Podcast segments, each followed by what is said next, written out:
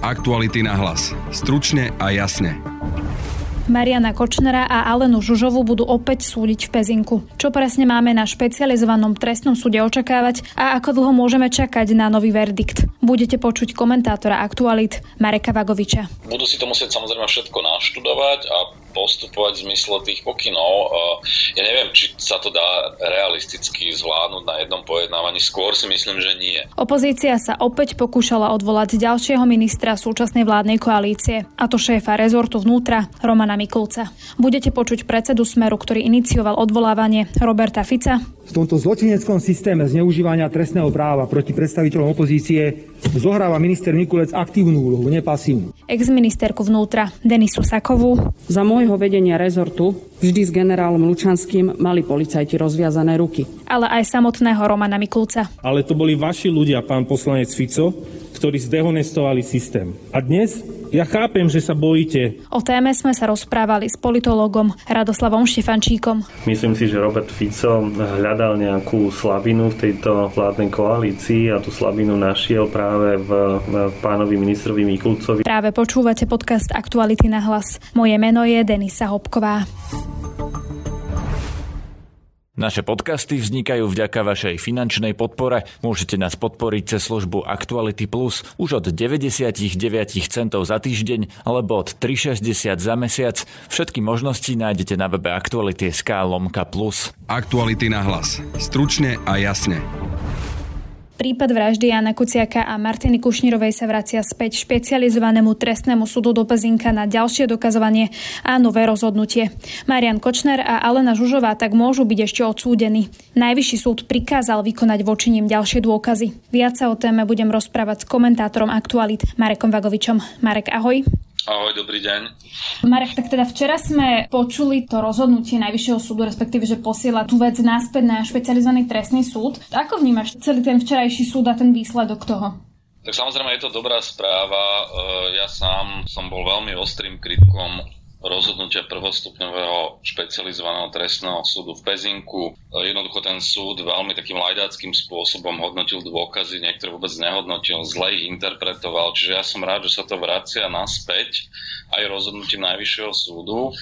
Trošku ma vyrušilo v tom prvom momente, že sa to vracia tomu istému senátu, že Najvyšší súd neakceptoval ten návrh prokuratúry v odvolaní, aby to bolo pridelené inému senátu. Jedna vec mi je nie celkom je jasná, keď eh, predseda Senátu Najvyššieho súdu pán Páluda hovorí, že spôsob, akým ten prvostupňový súd v Pezinku hodnotil niektoré dôkazy, respektíve, že hodnotil aj tie, ktoré nevykonal, že je to na hranici s disciplinárnym stíhaním a na druhej strane znova dáva dôveru tomu súdu, aby znova konal. Beriem do úvahy, že možno to pochybenie nebolo ako keby také zásadné, alebo možno, akože, že tam nebol preukázaný nejaký úmysel alebo niečo podobné. Možno to ale v konečnom dôsledku bude aj lepšie z takých časových aj dôvodov okrem iného, lebo keby to išlo inému senátu, špecializovanému trestného súdu, tak by sa ten spis musel študovať na novo. To znamená, že celý ten proces by trval možno oveľa dlhšie a ten súčasný senát je zároveň viazaný tými pokynmi a tým, čo včera konštatoval najvyšší súd.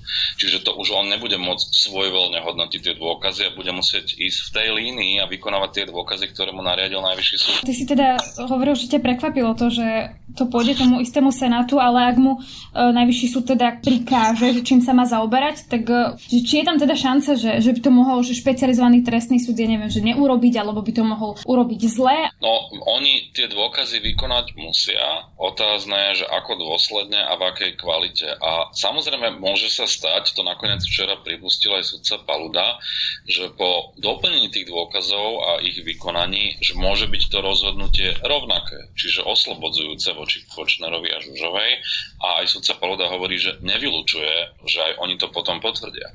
Čiže to bude veľmi zaujímavé sledovať, že ako sa s tým popasuje ten špecializovaný trestný súd a akým spôsobom to bude vyhodnocovať, lebo aj z toho včerajšieho rozhodnutia Najvyššieho súdu vyplýva, že ak by niektoré tie dôkazy vyhodnocoval iným spôsobom, tak ten záver by bol opačný, že by Kočner so Žužovou neboli oslobodení, ale by bola uznaná ich vina. Čiže je to, aj pre mňa to bude veľmi zaujímavé sledovať, že, že do akej miery, čo všetko tam bude, lebo včera v tom rozhodnutí Najvyššieho súdu, ono bolo ústne a je predpoklad samozrejme, že to písomné zdôvodnenie bude oveľa širšie, že to pôjde viac do hĺbky. A z toho bude jasné, že či to, čo včera nariadil Najvyšší súd, že či to môže viesť e, k uznaniu viny, alebo sú to veci skôr možno takej ako keby formálnejšie, aby sa to nejakým spôsobom zdokumentovalo, zdokladovalo, ale že to nemusí zvrátiť ten rozsudok. Čiže treba byť ešte trošku pri zemi a naozaj si počkať, že akým smerom sa to bude uberať. Áno, my sme ešte nevideli to odôvodnenie, ale minimálne už tam aj včera zazneli nejaké uh, veci. Vieš čo ešte trošku bližšie konkretizovať, čo už my dnes vieme, že napríklad teda bude musieť špecializovaný trestný súd riešiť počas tých pojednávaní,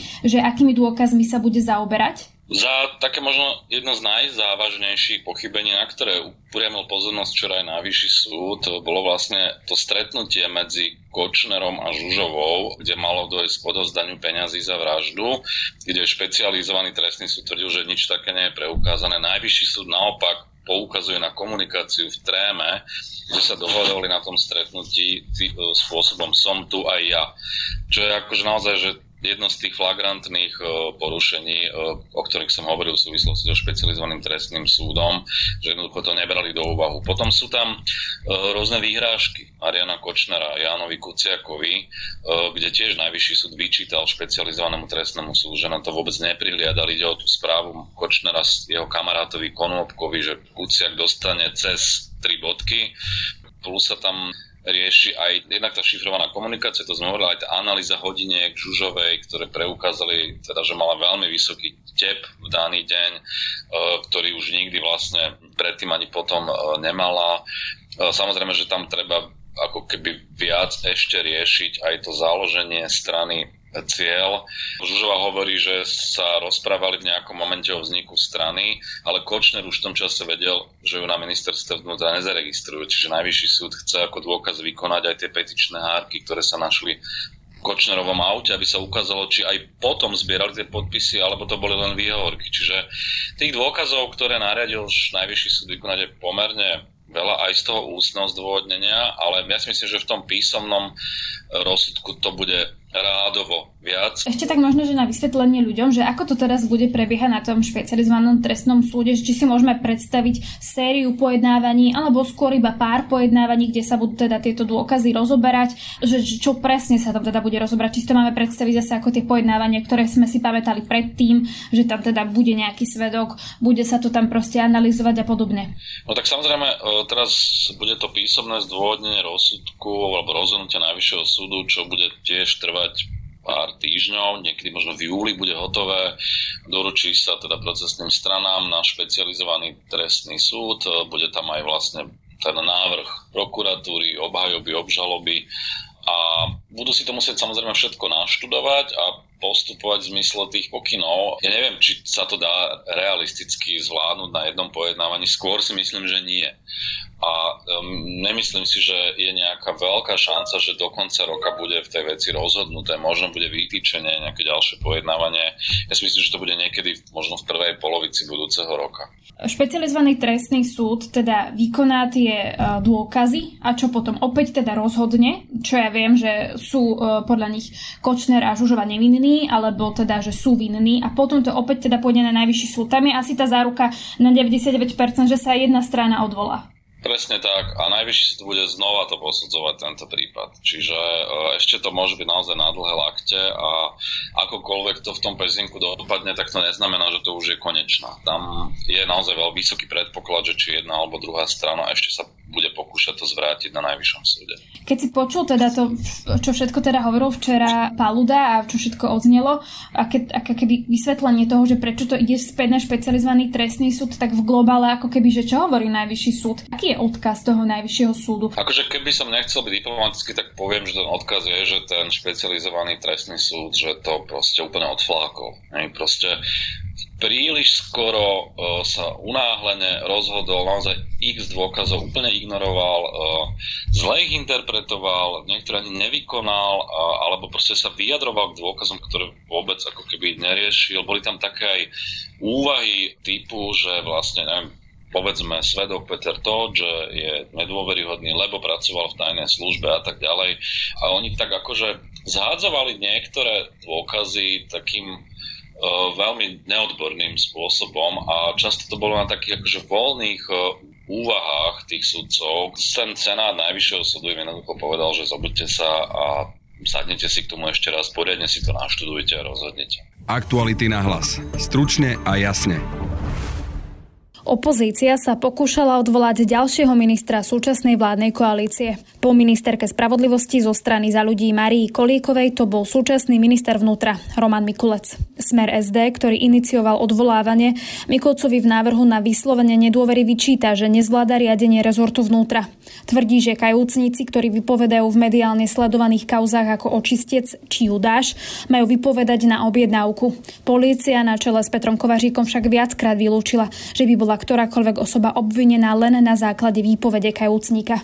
Odvolávanie ministra vnútra začalo včera a pokračovalo v parlamente aj dnes. V pláne takto vystúpil predseda Smeru SD Robert Fico. Sme úplne presvedčení, dámy a páni z vládnej koalície, že ste zneužili právny štát.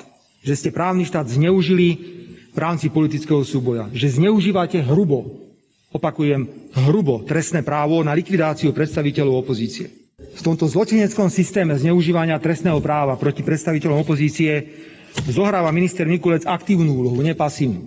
Ale dnes môžeme povedať, že ak e, paragraf 11 príslušného zákona kompetenčného hovorí o pôsobnosti ministerstva vnútra, tak musím ja skonštatovať, že minister absolútne nezvláda tú pôsobnosť, e, ktorá je zákonom pridelená ministerstvu vnútra a to je ochrana ústavného zriadenia, verejného poriadku, bezpečnosti osob a majetku, lebo váš riaditeľ SIS, vaši ľudia, nie my, to napísali na papier, oficiálny papier, potvrdili to. K odvolávaniu Mikulca sa vyjadrila aj ex-ministerka vnútra Denisa Saková z Hlasu.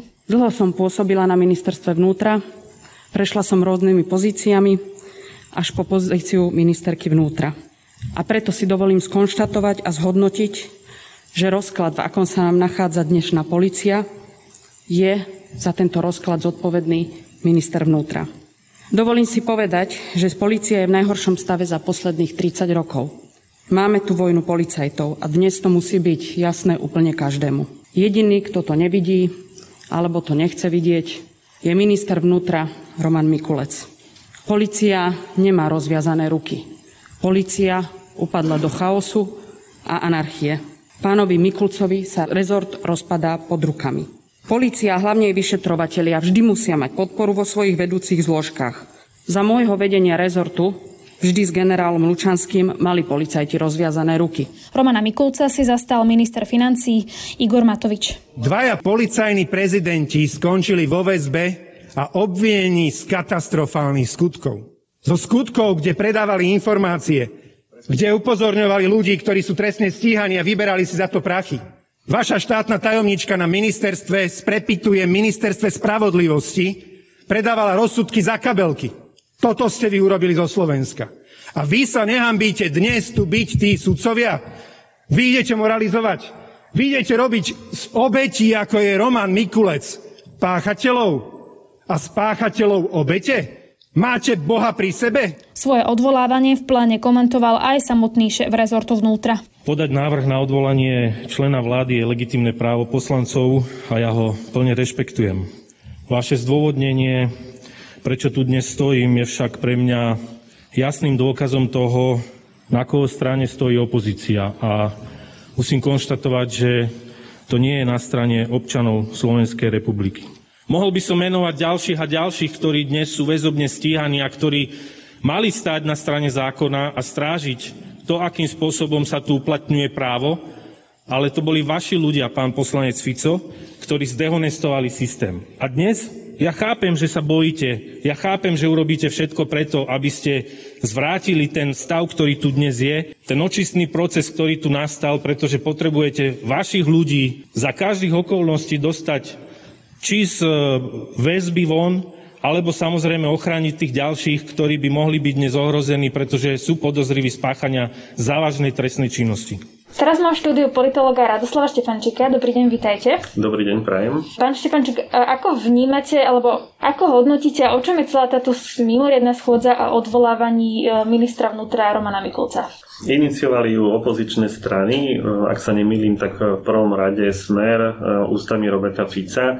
Myslím si, že Robert Fico hľadal nejakú slabinu v tejto vládnej koalícii a tú slabinu našiel práve v pánovi ministrovi Mikulcovi, respektíve v tom, že existuje určitý rozpor medzi stranou Smer rodina a Olano, minimálne ministrom Mikulcom v otázkach e, napríklad na pána Pčolinského, respektíve v, v téme kolúznej väzby a uväznení konkrétnych e, ľudí, bývalých nominantov strany Smer a samozrejme aj bývalého e, šéfa strany SIS a vzhľadom na to, že Robert Fico veľmi, veľmi dobre našiel práve tú medzeru, respektíve ten neurologický bod medzi týmito dvomi dôležitými stranami vládnej koalície, tak sa chopil šance a, a to jednoducho vidíme, čo predvádza momentálne v Národnej rade Slovenskej republiky. Robert Fico sa snaží hľadať v koalícii medzery, aby, aby ju rozdelil, aby sa rozpadla? Áno, samozrejme. Treba to dať aj do toho kontextu, že strana Smer spolu so stranou Hlas, e, s tými stranami, ktoré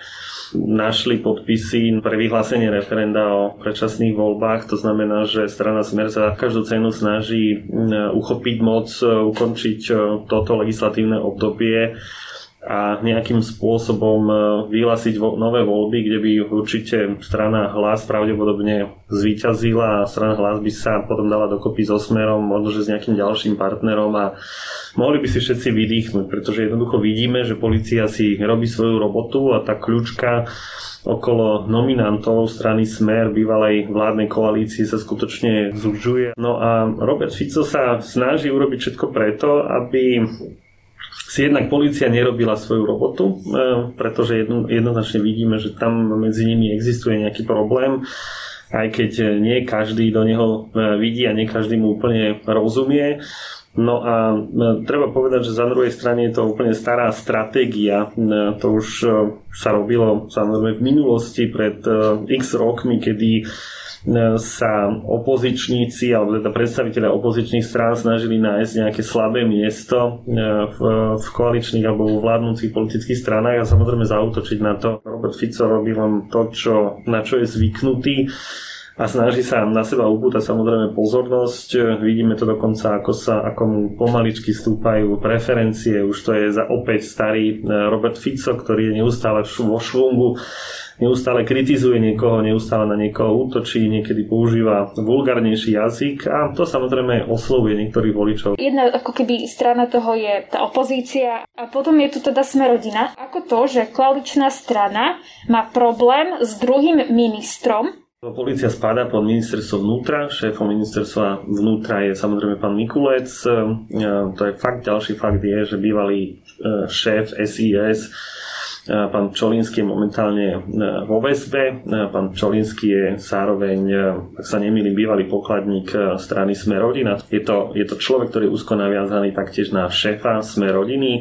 Je rodinným príslušníkom dvoch poslancov, jednej poslanky, jedného poslanca, manžel, brat. To znamená, že je pochopiteľné, že práve títo ľudia dávajú za vinu práve šéfovi ministerstva vnútra práve to, že on sa ocitol vo VSB, e, pretože sa snažia presvedčiť e, verejnosť, že je v tom nevinne, že možno, že to bol nejaký komplot zahratý na neho. Ale zase na druhej strane treba povedať, že do väzby nedáva ľudí policii, ale samozrejme konkrétny sudca. To, to znamená, že oni by nemali vyniť potom iba ministra vnútra, ale teoreticky potom aj ministerku Kolíkovú. Smerodina chce zbúrať ten systém toho, že policia si rob, robí svoju prácu a sudcovia si robia svoju prácu. Nepovedal by som, že ho chcú zbúrať, ale vidíme tu, aký prerod nastal práve v tejto politickej strane, že zatiaľ čo pred voľbami jednoznačne hovorili, že mafia patrí do basy v úvodzovkách, to znamená, že citujem, že treba skutočne e, zatočiť s mafiou, že e, treba spravodlivosť, alebo teda je potrebné nastaviť spravodlivosť na Slovensku, ale ako náhle sa to ich týka, ako náhle sa to týka v úvodzovkách našich ľudí, ale nie našich ľudí bývalej vládnej koalície, ale súčasnej vládnej koalície, respektíve našich ľudí sme rodina, tak jednoducho otočili e, retoriku a teraz prezentujú nejaký úplne iný pohľad na, na túto otázku. Ale čo je veľmi dôležité, a to ako keby sa zavúdalo, že vlastne policia len vyhodnotila dôkazy a samozrejme navrhla potom sudcovi konkrétnu väzbu. To znamená, že skutočne tu treba povedať, že, že nie policia posiela ľudí do väzby. Ona môže zaistiť samozrejme na niekoľko hodín človeka, ale čo je dôležité je, že do väzby posiela konkrétny sudca, respektíve konkrétna zložka moci a to je justícia, takže nemali by sme zabúdať na to, že e, pán Mikulec to môže byť e, úplne nevinne. Prečo by Smerodina nemohla mať pravdu v tom, že napríklad Mikulec je slabý minister? Teda otázka je na vás, že aký je Mikulec minister? No samozrejme, e, pán Mikulec nie je človek, ktorý by bol komunikačne zdatný a, a práve preto, pre tento svoj komunikačný nedostatok možno, že tak nedokáže pritiahnuť masy, hej, by som to povedal, jednoducho nie, nie je to taký typický rétor, ako je povedzme Robert Fico, alebo, ale treba aj Igor Matovič, to znamená, ale zase na druhej strane, ak nie je komunikačne zdatný, tak to ešte neznamená, že je zlý, zlý minister.